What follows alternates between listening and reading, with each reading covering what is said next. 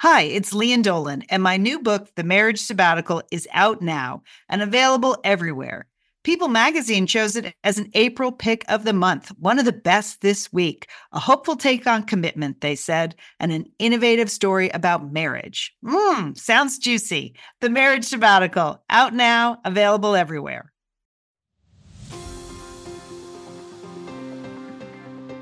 You're listening to Satellite Sisters. What's a satellite sister? The person you call when the best thing in your life happens or the worst. The person that gets you up, gets you going, and gets you through. And every once in a while, changes your mind.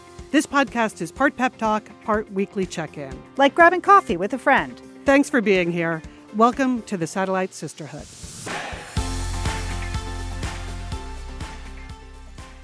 You're listening to Satellite Sisters. Thanks for joining us today. I'm Lian Dolan here in Pasadena, California. I'm a writer and producer. Liz and Julie, this is our first ever pet and animal appreciation show. So I want to know what was the pet you wanted as a kid but didn't get? Liz?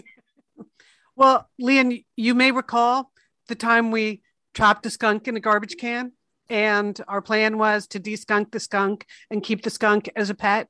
I think oh, yeah. mom and dad must have been what that must have been. I for some reason I feel like we were highly unsupervised. Anyway, the skunk got loose and the skunk never happened. So yeah, oh. surprisingly, it was a skunk. okay.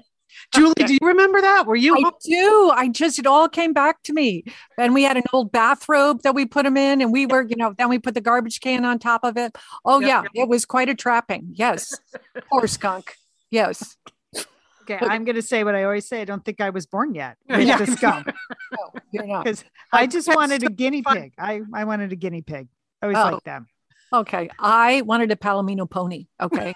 With blonde golden hair. Yes. I wanted it. I kept um, asking for it. I did not get it. I think that was a good decision by mom and dad. what made Palomino. you want that? Was it a yes. book or well, something? I mean, uh, who wouldn't want a Palomino pony? Come good on. Point. Yeah. Okay. All right. Okay. Well, as I mentioned, this is the first time we've ever done a pet and animal appreciation show don't know what took us so long because we enjoy our pets and we always have, and we mm-hmm. love talking about animals on the show. Mm-hmm. And we were inspired by our guest who's coming up, Jenna Blum, who's written a wonderful book about her dear old dog, Woodrow. Uh, he is gone now, but the lessons of Woodrow's life remain. So we're going to talk to Jenna about her book and about the magic of old dogs and how they bring communities together. And then we just have like facts and roundups and interesting things about animals. Julie, you have put together an international news roundup animal style. That's unbelievable. That's exciting. We haven't we haven't gone around the world. And to go around the world talking about special animals, you're going to love this. Yes. Mm-hmm. Okay. All right, we have a special entertaining sisters that is animal focused, and we have some of your animal stories from Facebook. But first, Liz, we have our super huge announcement. This is a huge announcement. The holiday season is upon us, sisters and misters. Oh, smisters, as we now say, smisters. So, um, so we're going to have a Satellite Sisters holiday wrap party. So, it, Cooking with Liz is sponsoring the Satellite Sisters holiday wrap party, and you may may recall last year uh, on a December weekend, Lee and son Colin made us a cocktail. We did a few things. It was fun. So we're doing that again, but it's bigger and better than ever because here's the theme the Satellite Sisters Holiday Wrap Party is going to be Sunday afternoon, December 12th, 5 p.m. Pacific, 8 p.m. Eastern. And we're making two cocktails and two pates. That's what we're mm. doing. It's two right. times two. So, two cocktails. I'll just say one with fire and one without fire um you know the one without will be a mocktail. So um but colin wants to teach us how to make some kind of big fire cocktail. So we'll see about that. And then the two pates was because Lian you and julie you i know you make mom's pate all the time. Our mother always made a pate for the holidays right? Yeah it's a delicious, like traditional country pate. Yeah, it's a you eat a recipe that's easily doubled, so you can make two, one for Thanksgiving and one for Christmas. So it's really a win-win, or yeah. whatever holiday you celebrate there, New Year's, whatever. Yeah. So it's a great, it's a great pate recipe. Delicious. It's a classic. Cornichons and uh, some yeah. little. Oh, it's amazing. Yep. And of course, I have never made it because why would I make it when I could just go to Julie's and eat it or go to Leah's and eat it? Right. True. I knew they were always going to have it. So that I was totally off the hook. So I'm going to learn how to make Edna Dolan's pate. So that's going to be our pate with meat. And then Lian, you're going to make a vegan pate, right? Yes, I, I feel like that's the challenge I can accept. Probably will involve some mushrooms or something. I haven't found the recipe yet, but feel free to suggest one if you Mhm. have one. Mhm. Yeah. And we'll we'll post more of the details as uh, as December twelfth uh, gets closer. But we just wanted people to save the date. Save the date. I know that you know many of you lockdown is over, and you might be going out to Christmas parties, all kinds of holiday celebrations, whatever. But Sunday afternoon, December December twelfth, five p.m. Pacific time, we're going to be using fire, and uh, so you're not going to want to miss that. We did. We debated having it Saturday, but we thought you'd all be very busy going out. So it's Sunday. Yeah. Sunday. Mhm. Well, people are going to have their booster shots. That's good. All right. Can we cue the music? Because now we are doing an international news roundup animal style. Okay. Now, as you know, I lived overseas for many years, so I always covered the international news in a segment known as the International News Roundup. So, for our pet appreciation week, I just thought I would um, pull together some excellent stories about international um, animals. And we're going to start in Scotland. And Lian, this story is for you. Oh. This is a conservation group that is trying to raise 8 million pounds, about $10 million. They want to buy a tract of land. Okay. They have property on one side and they have property on the other side. But do you know the reason why they want to purchase this portion, this parcel in the middle? Get No. this. They want to build this quote unquote a super highway for red squirrels. Okay. This is okay. okay. I- O- I'm- only the about time. So I mean, only in Britain could would they this is the group that would want to build you know a, a super highway for red squirrels because they want a continuous tree canopy for the squirrels so they'll be able to move from the track of land they own over to the other track of land on the other side if they can just get that middle piece you know so they're they're on it they're trying to raise 8 million pounds can't you just imagine all those red squirrels back and forth, back and forth on the superhighway? Yes, I can. I, mean, I can't wait. wait to see that video. That's fantastic. Yes. Okay. So this is a good cause. Uh, I don't know the name of the conservation group, but you can look it up. And if you would like to help some red squirrels in Scotland out, uh, I'm sure they would love to take your contribution. Okay. Next story Colombia. Now, this is fascinating. It's an amazing story. Everybody remembers the drug lord, lord Pablo Escobar, Yeah. right? We all know Right. about him, cocaine king. Well, he illegally imported hippos to Colombia. He wanted like an exotic zoo, and he had all these exotic animals, including four hippos. It started with just four hippos. They came over. Now, when he got arrested and put in jail, most of the other animals, like the zebras and the giraffes, they were sent to zoos. But the hippos, nobody wanted them. So they were just a, a loose. Okay. They're just, okay. really? Wow. Yes, out and about. But here's the thing, Liz these hippos don't have a natural predator in Colombia, okay? Because they're not from Colombia, okay? They, Mhm. they weren't meant to be there. And now the hippo population has exploded. They have hundreds of these hippos over all over Colombia, and they're eating the otters, they're eating the manatees. Okay. And so it's really a problem for Colombia. Okay. So oh, they wow, this is a big deal. Yes, it is. Yes, it is. Okay. So they it has created a havoc with the natural natural habitat of Colombia. So what to do? Okay. So some people say they should sterilize the hippos. Some say there should be some kind of culling of the hippos, but a lot of animal groups don't want to do that. And in fact, um, they have filed lawsuits uh, uh, you know, on behalf of the uh, hippos. And Mhm. get this this is really a legal precedent. A US court in Ohio just this past week recognized the hippos as an interested person in this lawsuit. So this is This is Wow. honestly the first time that an animal in the US, it happens in other countries, but not in the US, where an animal, in this case, the cocaine hippos of Colombia, hmm. have been recognized as having rights in a lawsuit. Okay. And so they will be involved. Their their rights will be protected as part of whatever is the ongoing legal legal proceedings. Okay.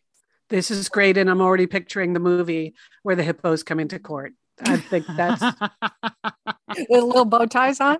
You think dressed up? brief, briefcases, bow ties. Okay. Okay. So that is that is just an amazing story. I don't know which way to go, you know, but you got to feel for the hippos. You got to feel for the natural habitat in Right. Colombia. We need to find a solution there. Right. Okay. Next, we're going to North Korea, you know, place that I visited.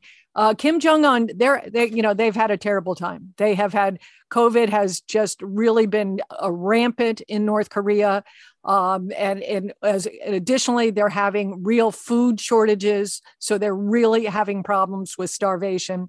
This is not the least bit funny or in, uh, as a story, but Kim Jong Un is trying to convince people to eat black swan. So because those seem to be oh only gosh. birds that are left for people to eat. And they have a big campaign on right now to tell people how tasty black swans are. So this is just a, again a Oh, human wow. Crisis. I know a humanitarian crisis in North Korea. You know, and we hope we can get to a different situation for all of the suffering that is going on there. Okay. I want to move on to India because it was just International Tiger Day. How about Mm, that? How That's about that? great. I They love deserve the day. tigers. Yeah. Yeah, I you love know them. the Bengal tigers, you know that their populations was really, really dwindling. Okay, and now the good news is, be, because of protection and conservation, the Bengal uh, tiger population has really grown, and they have over three thousand tigers in India now, and they were down to a handful, I think, of tigers. So. This, I think, is good news. They're celebrating this and uh, very, very happy about the tigers in India, you know, and that's where conservation can work. And I'm glad that we're doing that. And finally, here is a story to warm your heart. That is the story of Magawa. He is a five year old African giant rat. Now, usually I'm not that, that keen on rats and certainly not giant rats. But Mm. this rat, Magawa, was actually awarded a gold medal in Cambodia. Uh, and the reason why is because the rat has the ability to sniff out landmines. Do you know Cambodia still has a problem with all of these landmines that were buried and then people walk on them and they're, you know, severely injured Right. that these African rats have a keen sense of smell. And Magawa is very good at it. And now he wears a little collar with a tiny little gold medal on it. Oh, How about that? Now, can you be the believe? and, I mean, come on. Was were those wonderful pet stories? those Animal were great. all- Wow. all the way around. Okay. A lot of very positive international news about animals. Yes. Well, I have a good story right here at home in California, Julie. So I'm just going to jump in with a local um, story about good news. And this is the California condor, also an endangered species. So here's the latest headline Endangered condor species can reproduce asexually. So the news is conservation geneticists working to preserve endangered California condors have discovered two instances of chicks hatching from unfertilized eggs, the first known cases of so called virgin birth within the species. Now, you may remember this word from at some point in school when we studied this kind of thing parthenogenesis. You remember that? Yeah, I remember the word, had no idea what it actually meant. Well, parthenogenesis is the process by which female animals produce embryos that have not been fertilized by sperm. And it's more common in uh, vertebrate species like fish or lizards, Mhm. apparently. Like, Okay. like among the birds. You knew that, Lian? You sounded like you no, were- that was Oh, Julie. I, okay. I this I must have been out this week at school. I don't know what you're talking about. You had strep throat. You missed it. Okay. Okay, well, before the, these brand new findings, the other known instances of parthenogenesis among birds was limited to turkeys, finches, and domestic pigeons, right? Mhm. So it was very rare. And but it's because they have been tracking these condors for so long because they're endangered that they figured out this is how they are reproducing now. So California condors have long been endangered. So the population got down to 23 in 1982. I know. So I know. We were down to 23 condors. In 2020, Julie, 504 condors. That's Woohoo! lovely. Lovely. Right. Okay. They can maybe they can get a condor day too, just Yeah, like the yeah. tigers. Okay. So, and in the past, it said that parthenogenesis, scientists thought that it was what they called a desperate form of reproduction. And it was only when females were in low male populations or were endangered that they could do this. But these condors are in captivity and they're just deciding "Mm, they can do this on their own. Yeah, there are males there and everything in the enclosure, but they got this. So good for you, California condors. Uh, being up to 504 is great. The more condors, the better. That's what I say. Liz taking a pro condor stance here on Satellite Sisters. It's unexpected. Just like you. local birds, you know, things because it's a California condor. It's not just a any old kind of condor. All right. Well, I have a great roundup of pets from our Facebook group. I asked people, I told them, this is it. It's Pet Appreciation Week. It's the easiest prompt ever on Facebook. People just want to post photos. So, first of all, shout out to some of the many pets Joey, Gizmo, Mr. Wilson.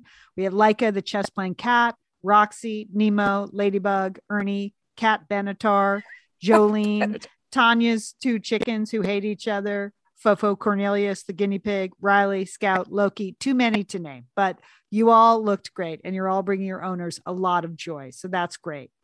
A couple of posts made me laugh and think. And so I wanted to mention uh, Anne's post. She said her boy Finley is a fun, stubborn Westie. He's been great company this year. She's an empty nester. One of his most enduring qualities is that he loves to watch television, Ah. especially Hallmark movies and Turner and Hooch on Oh. Disney Plus. Perfect. That made me laugh. All right, Jenny told us about Honey, the yellow lab, beautiful yellow lab. She said she's the goodest of girls. She arrived to be a companion dog for her husband, who has neurological a neurological disease. But recently, Jenny collapsed in the bathroom and she hit her head and knocked herself out in the middle of the night. And Honey gently and urgently woke up all the members of the house and brought them to her aid. After she returned home from the hospital, she did not leave her side while she slept off the concussion. Turns out she is set on supporting the whole family. Isn't that an Oh amazing God, story? That's Whoa. amazing. All right. Okay. Co- If a you- condor can't do that. No, No. Okay. If you have a service dog, maybe you want to thank satellite sister Diane for Diana.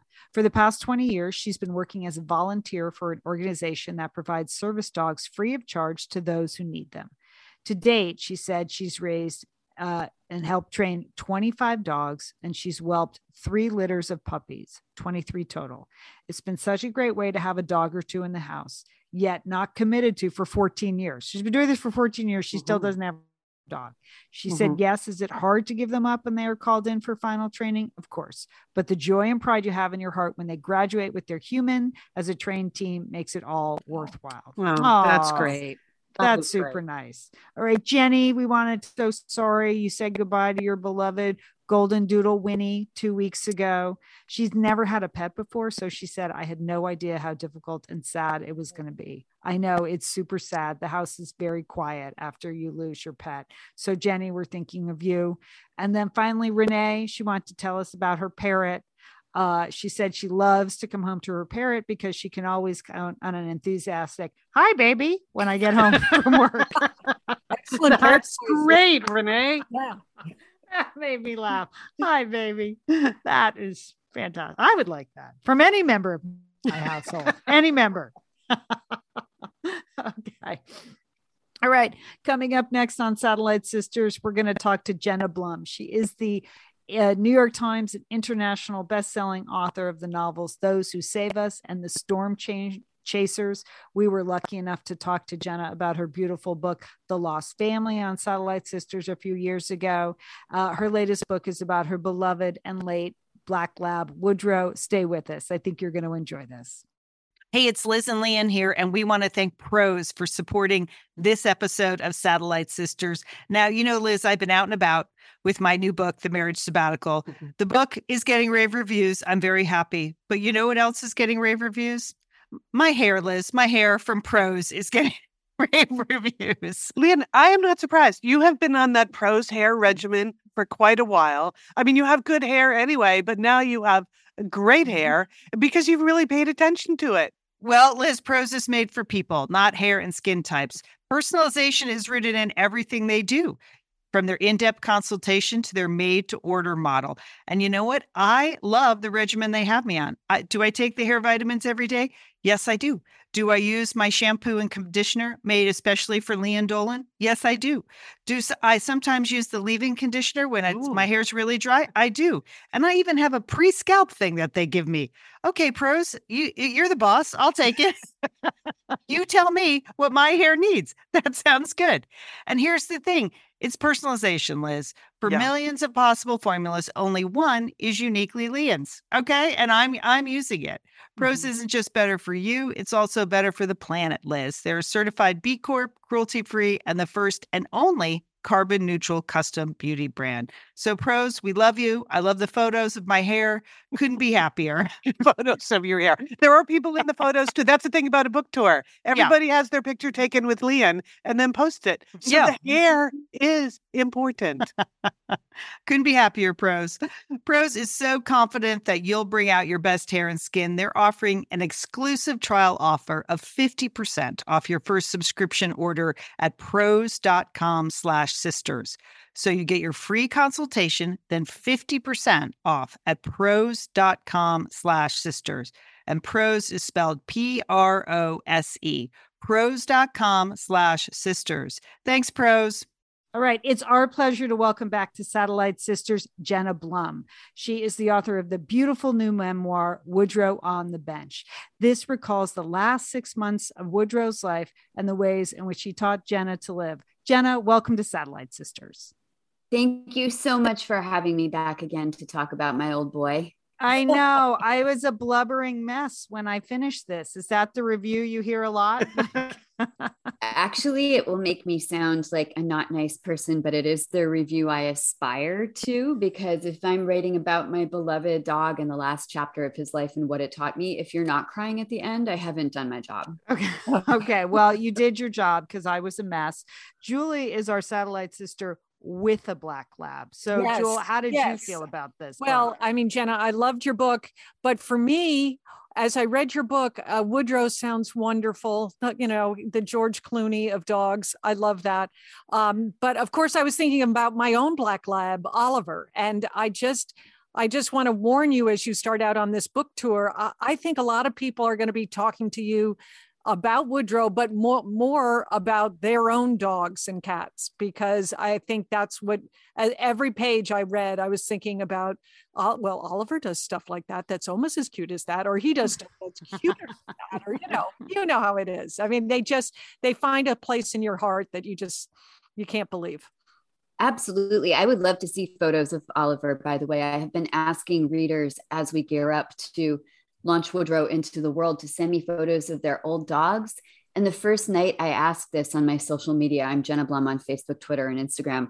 I got 287 old dog photos. And it was overwhelming, but in the best way. I literally lay on my couch that night and cried looking at all of those sweet old sugar faces. And readers sent me stories to go along with their dogs. And I downloaded all the photos, wrote the age of the dog and the name on each photo, and put them on my website on the page that is called The Wall of Dogs. And I just feel like it's such an honor to meet all of them and also to be a connector in this way. That's really what Woodrow on the Bench is all about. It's the community that coalesces around our old dogs. Because you tell us about Woodrow. Tell us about him. What made him so special? Well, he was, as you aforementioned, the George Clooney of dogs. For nothing, George, if you're listening, you know this is the time that you can take note to play Woodrow in the movie of the the Woodrow life, the Woodrow biopic. So I didn't actually give him this nickname. My friend Lisa Borders, who's a novelist, gave Woodrow that nickname after reading about Woodrow's exploits on Instagram and Facebook and Twitter, because Woodrow also had his own and still has his own robust social media presence. But he would be posting about his life with the ladies and his skills with the ladies. Uh-huh. And Woodrow as my agent, who's French, said, Woodrow, when he was young, he was a baller. And he really was like his dog sitter when he was about five or six called him Big Baller. And he just had this very elegant way about him. He had very long legs for a lab. He was an American slash Canadian lab. They're bred to be long and lean and to be hunting dogs. And so he had sort of a longer face and this great dog smile, you know, the sort of drawbridge jaw drop jaw. Um, and he really drew people to him, and particularly women, vet techs, veterinarians, uh-huh. uh-huh. total strangers, sororities, you name it. So I would just watch in admiration as my dog tractor beamed in all of these people. well, you make the point in the book too that um, your relationship with Woodrow lasted longer than your relationship with fiancés and men and and husbands. So, why, why do you think that was? It's true. I think, and I'm hoping that the book also holds up a torch for readers, not just who are going through grief or who have old dogs or who are looking at that last chapter of their dog's life and thinking, how do I navigate this? But also for people who've made what I think of still as untraditional life choices. I was married as a youngin. I, I was a child bride and ended that marriage because my otherwise lovely husband didn't understand my writing career and my need to write and I didn't think that I could have kids and write books at the same time. I thought I would be a very distracted and probably mean mom because my first love was writing. And I've known a lot of really terrific guys, but I was citing um, uh, J. Alfred Prufrock in the book, saying, "In the rooms, you know, the men come and go, and who has stayed but Woodrow?" Basically, so my dog was really my durable love. You know, the men were very passionate loves, but the relationships didn't fit. But Woodrow and I had this relationship that fit just right. And many of you who have dogs know what I mean. He was my east, my south, my north, my west, my workday week and Sunday rest. And his structure and his needs really provided my structure in my life. And his silliness and goofiness and his elegance and his humor as a dog personality also provided my daily joy. Mm. Mm, that's a nice memory. That's beautiful. Yeah. You know, when he was 14, which is old for a lab, you received a really serious diagnosis for him that he had congestive heart failure. And really, Jenna, from that point forward, which is what the memoir chronicles, you gave everything to care for him. I mean, you gave up working, you gave up uh, vacations, you gave up holidays you had just lost your mom to breast cancer as well. So, how did that factor in? Like, why did you decide this is it? I'm just taking care of this dog? Well, I think that it really was a no brainer for me just because Woodrow was still intact as a personality and as a very present soul. Right. When I was making this decision after I got this diagnosis from Woodrow's cardiologist, and yes, my dog had a cardiologist.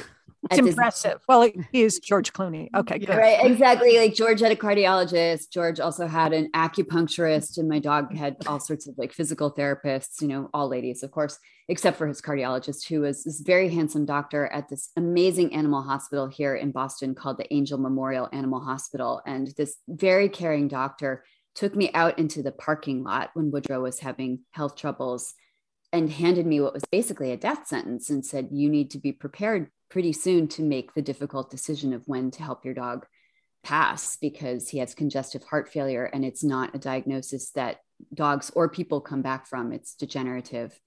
And my mom had just passed a few months before that. And I remember sitting in the parking lot and talking to her and my dad, who had also passed, and saying, You should be ready to receive Woodrow when he comes. And we watch for him. And I was crying. Woodrow's in the back seat of my car. And then I look back at Woodrow and he's looking at me with his roundy, roundy black eyes. And he was smiling and panting and saying to me, like, look, Mamu, because he also talked like Barack Obama and George Clooney combined, like the perfect man, basically, right? He was like, look, Mamu, I have been in the scary place with the doctors and now we can go home and get hamburgers. And I was like, you know, the dog is still here. Anna Quindlen wrote this great memoir called Good Dog Stay, where she mm-hmm. talks about if the nose and the tail still work, the dog is happy. And I really used that and a quality of life indicator that my vet gave me to determine when Woodrow was no longer present and when he was no longer happy. And until that time, I was really determined to keep him alive as long as I could, not because I'd suffered too much loss, but because I felt like with my mom, right up until the last week of her life and of Woodrow's life, they were both still present and they were happy. So Yeah, that was right. really important to me to prolong that as much as possible. Well, it, as Julie said, you're reading it and you're reading about Woodrow, but you're thinking about your own dog because I we lost our mom and dad very close to each other ago. So our mom and then our dad died three months later, and then just a couple months after that, my dog was diagnosed with um, seven year old German Shepherd was diagnosed with something. You know, they didn't quite know what, and they told me they wanted to do exploratory surgery and I had just been through through so many doctor's appointments with my mom who died of cancer, and they started to talk about chemo, and I'm like, you know what? I think I'm just going to go home with Steph with Mia and just give her the best six months of her life. I just feel like that's the right way for me. She so hated the doctors, so the thought of more appointments. So it really struck me, you know, reading your book. I was just taken right back to that that that idea, and it was really, I think, in not until after we had to put Mia down, you know, six months after her diagnosis, that I began to even grieve my parents. Like it was just mm-hmm. all caught up in that. Did you find that there was some sort of a delayed grief of grieving your mom? Oh my gosh, absolutely. And you can't see me because this is radio, but I'm sitting here nodding and nodding and nodding in recognition. And I hope that readers who have gone through grief with a parent, with a spouse, with God forbid children, um, and then also had this sort of insult to injury of having to put down your beloved animal companion. I hope that this book holds your hand because that's why I wrote it. I just wrote a piece for Zibby Owens, Moms Don't Have Time to Grieve, about this very topic about how when my mom died, I just felt very confused. I mean, I knew, of course, that she was going to die because she was very, very sick. And we were just kind of waiting for that tsunami to come and sweep over us. And I just felt like Bambi after the forest fire. I just, I Yeah. just kept thinking, where is she? You know, people said to me, oh, she's still here and she's looking down on you. And as well intentioned as that sentiment was, I thought, no, she's not. She's actually not here. I can't feel her at all. Her presence is gone. And my mom, being my mom, I figured she had probably gone to float around in the Notre Dame, like in the nave, with like with a martini in one hand and 14 cigarettes in the other hand.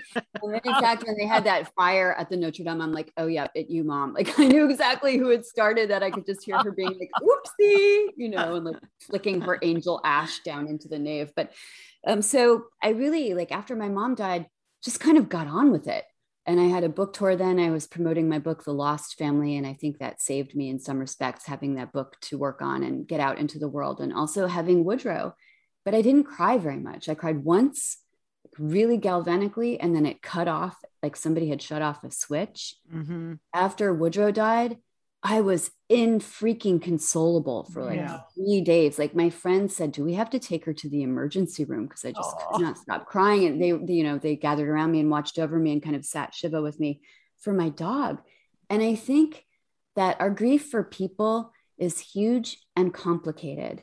And our grief for our animals is pure because our love for them is so pure. Mm-hmm. And so my grief for Woodrow really helped me unlock, I think, a lot of the big complicated grief that I feel for my mom and I'm still feeling. And I still grieve for both of them every day, of course, Wow. but in different ways. And Right. how do you feel when you see a black lab now? Is Oh, that I, hard? I feared very much before Woodrow died. Like I was actively resentful of of ASPCA commercials and pet food commercials before he died because I thought after he died I will never be able to look at another dog. I live on this beautiful greenway that's very prominent in the memoir called the Commonwealth Mall, and people walk their dogs up and down the mall all the time. And I thought, how am I even going to be able to look out the window?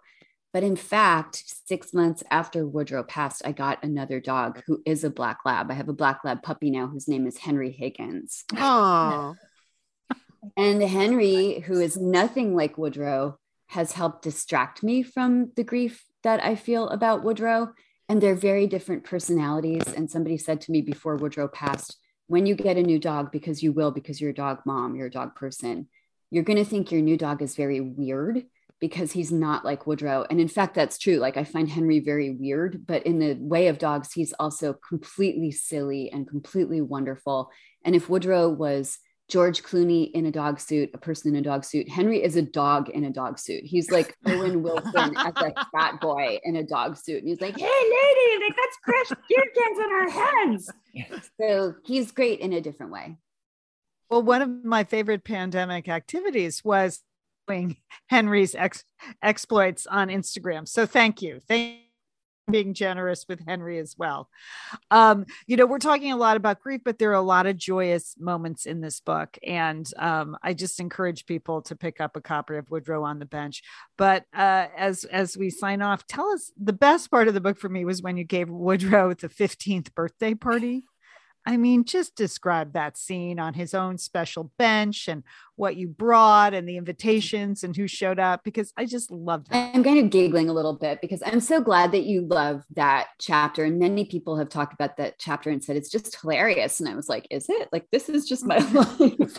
but, so, just to set the scene very quickly for readers, yeah. Woodrow's bench is across the street from my apartment in downtown Boston on this greenway called the Commonwealth Mall. And it was as far as Woodrow could get every day. He was not very mobile with the heart failure and with his back legs having gone. And I would carry him to this bench every day, like an 85 pound log in a harness called a help him up harness. And there we would sit, and Woodrow would hold court. And this incredible community of friends, neighbors, and strangers grew up around us to help us with getting back across the street, getting back up the stairs, bringing us food, bringing us coffee, and just keeping us company and sharing anecdotes about their own lives and their own dogs. And it was hilarity and sorrow and love. And I thought, this is so extraordinary. That's really why I wanted to write the memoir about these amazing people who knit themselves around me and my old dog when we needed them the most and really taught me how to let people in. The 15th birthday party was a great example of this. I sent out an invitation to all of the dog mom and dog dad neighbors, which was many, many people saying, please join us at the bench. Woodrow is 15. Champagne and bacon will be served, champagne for people. And Woodrow loved bacon. So I, I fried up like eight pounds of bacon. And on my book tour for Woodrow, I'm handing out candied bacon. So PS, like check out jennablum.com and look at my events. You will get bacon if you eat it. but I went out to the bench with bags clanking with champagne with all of this bacon, also carrying Woodrow. We had big balloon, like happy birthday, Woodrow. We had like firecrackers. And I, nobody came for like half an hour. And I thought, oh my God, I am sitting on this bench like an ass with a hat on my head. And Woodrow, you know, has this big happy birthday, you know, button pinned to his harness, looking at me like, what's going on, Mamu? And then all of a sudden, all of these people converged on us from all chapters of Woodrow's life, like people who were there when I brought him home from the breeder as an eight week old puppy, people who'd known him as a, as a toddler dog, as an insane, you know, young dog running around with a bucket on his head in a dog park from his, you know, prime days of being on the beach. And then people who had met us when he was very, very old and helped us.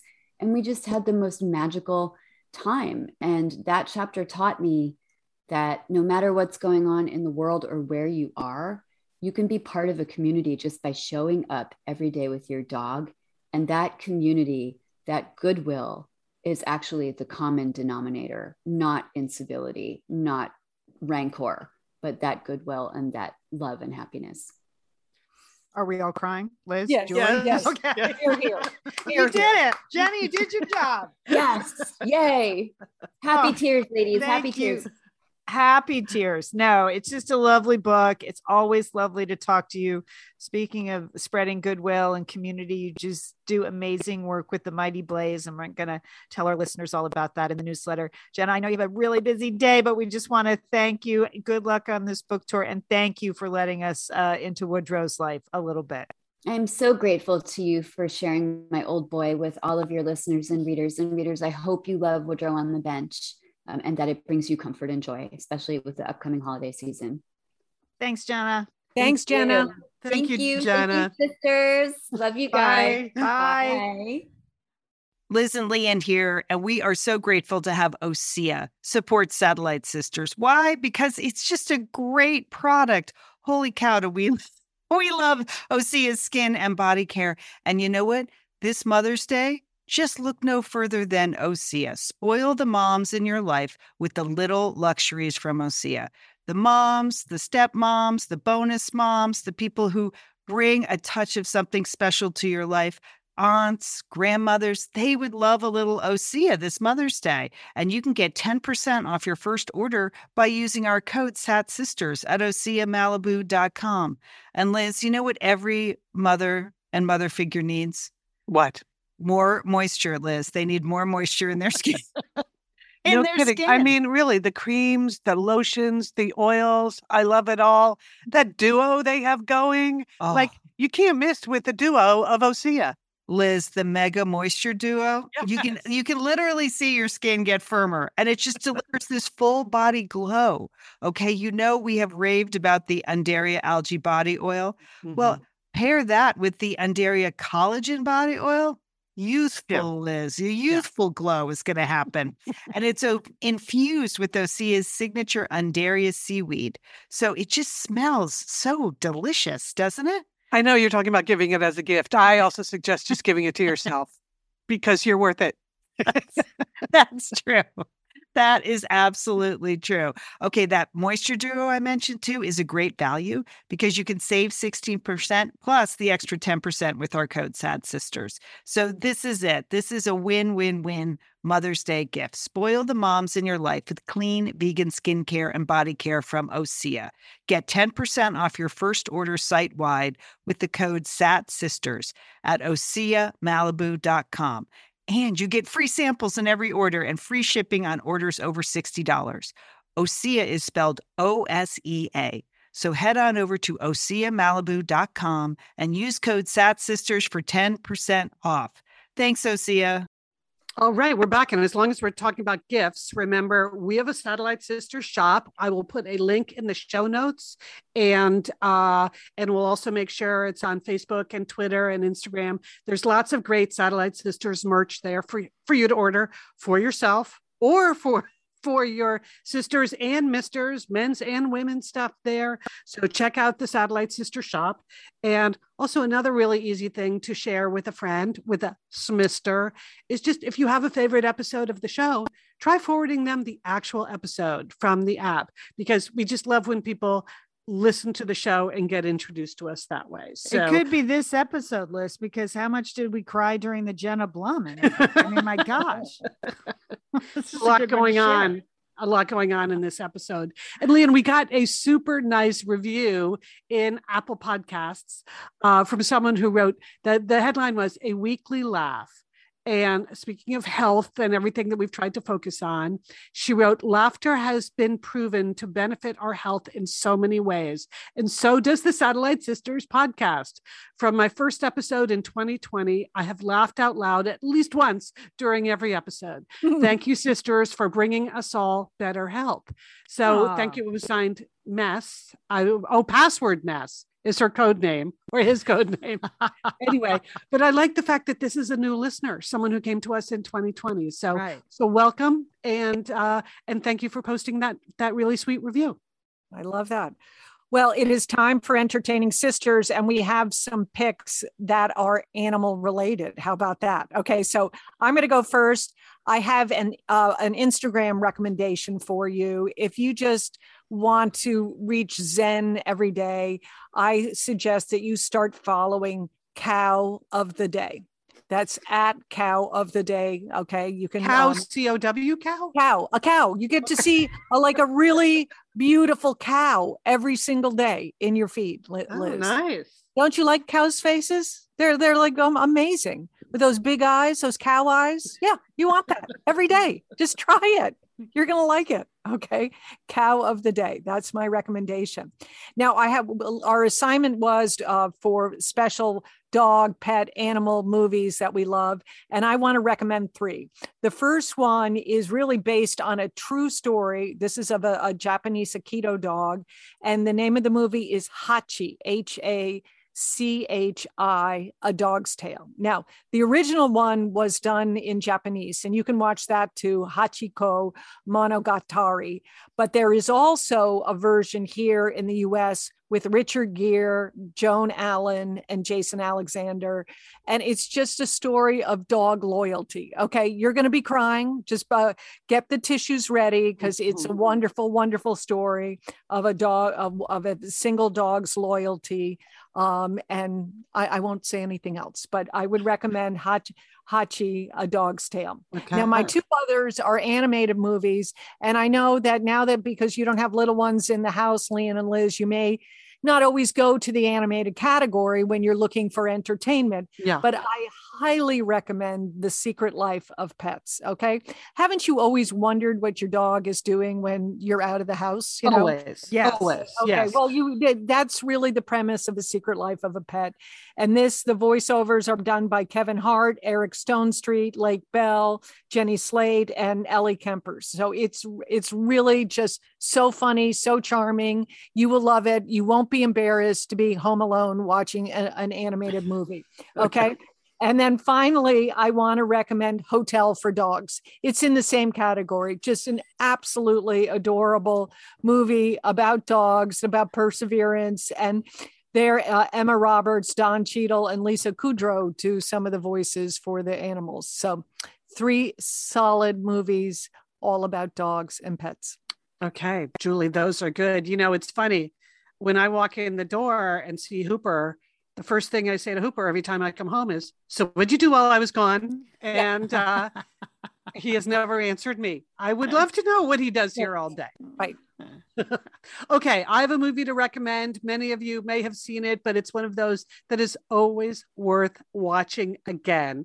And that is Best in Show, which is the sort of American mockumentary that was made by Christopher Guest about entrance in a prestigious dog show. So it's about the people and the dogs. It's written by Christopher Guest and Eugene Levy, of course, from Schitt's Creek, and Eugene Levy, and they're both in it. So I'm just going to tell you about the dogs that are in this movie. So Eugene Levy and Catherine O'Hara, also from Schitt's Creek, they play Jerry and Cookie Fleck, and their dog is a Norwich Terrier, Winky. Okay, so that's cute. Then Parker Posey's in this. She's great in everything uh, with Michael Hitchcock, and they have a Weimaraner yeah. called Beatrice, right? So they're the like the yuppie couple yeah they're they're anyway so that's that's them so that's beatrice the weimaraner Christopher Guest, oh my God, he's so hilarious in this movie. He plays this southern guy who's the owner of a like a fishing store named mm-hmm. Harlan Pepper. He's also an aspiring ventriloquist. my God, he's hilarious. And of course, he is a bloodhound because what could be funnier than a bloodhound is a bloodhound named Hubert. Uh, Jennifer Coolidge. So if you saw The White Lotus, you saw her recently yes. in that. Um, she she and her husband is uh, paid, played by Patrick Cranshaw. They have a standard poodle named Rhapsody in White. That's and that's a whole scene that uh, I can't even tell you the plot twist related to Sherry, the character Sherry Ann Leslie, and then the dog trainer Christy, who is played by Jane Lynch. And then there's a there's a couple, uh, John Higgins and Michael McKean, they are, uh, and they have a Shih Tzu named Miss Agnes, and they are very confident that Miss Agnes is going to win. Anyway, the people are funny, the dogs are funny, the movie is funny. Best in show, you can't miss. Right, you can watch that a couple times. Yes. Oh yeah. Oh yeah. Uh, all right. Well, I want to mention Fantastic Mr. Fox. Ooh, so, not a dog movie, but uh, a Wes Anderson animated film. Uh, it is about a fox, Fantastic Mr. Fox. It's voiced by uh, George Clooney and Meryl Streep, play the the couple in the movie. I, I just love this movie, and I remember taking my son to it. It came out in 2009, and Colin liked animation, we came out of this and he said, I think that's the best movie I've ever seen. Oh. And I was like, oh, I think it's one of my favorite movies of all time. And it's just grown in statue for me. Oh. So it's on Disney Plus now. If you haven't seen Fantastic Mr. Fox, it would be a great holiday family film.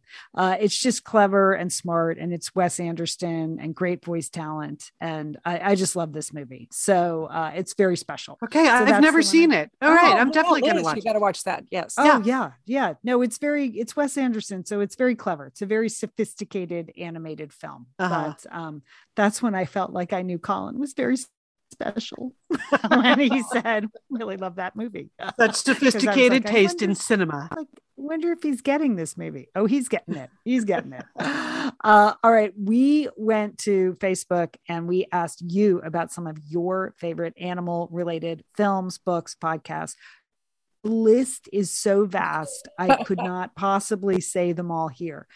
I am going to compile them and put them in this week's talk. So that's what I want you to do is subscribe to Pep Talk if you're not, uh, but because there's just so many, and some of them are fresh and new you haven't heard of. Others are classics like The Incredible Journey, uh, the Henry that's Mudge good. books. There was a whole, you know, a lot of people enjoyed all the Rabbit books, Watership Down, Rabbit Oh, Hill, and. Bunnicula. Yeah. I know, right? I listened to an audio version of Watership Down this summer. It was fantastic. Um, Balto, Martha Speaks. That was a really great book about, you know, if your dog could talk. Oh my gosh, that was the best. Uh, the Art of Racing in the Rain. oh, yes. People had puppy podcasts and things like that. So I'm going to compile this whole list and include it in Pep Talk this week. But thank you. Fantastic. We appreciate all the suggestions. All right. Uh, it's time to say goodbye. This has been, can I just say, Lynn, it's been a real mood lifter. yes. This animals and pets theme. I'm digging it, even though, of course, we had some sad animal stories, but Yeah. you know, a real mood lifter. Good Yeah. Thank you. Thanks very much. Yeah, I was inspired by Jenna and uh, I think it really worked out. It's been fun. It's been fun. Um, we'd like to thank Sergio Enriquez for engineering our show. Thank you, Sergio. Don't have no idea if Sergio has any pets. We're going to get to the bottom of that uh, at the end of the show. Big thanks to Emily Loudermilk, who does our graphic design. If you're not following us on Instagram, that's a great place to see Emily's work. She always finds really funny quotes from the show uh, and she just creates the artwork for it. We don't tell her anything. She just listens to the show and picks out what she loves. A big thanks to our sponsors this week, and thanks to our Smisters, satellite misters, and sisters who support our sponsors. This is how this whole thing works. Okay, it's our to-do list. Um, for me, I have to go hop on a plane. I'm going to Dallas. So, Oh, Jill, I'm going to be there with my Rothies. Yes. Say no more. Okay. We You'll- got some work to do. We got a speech to give in Dallas, so I'm on my way.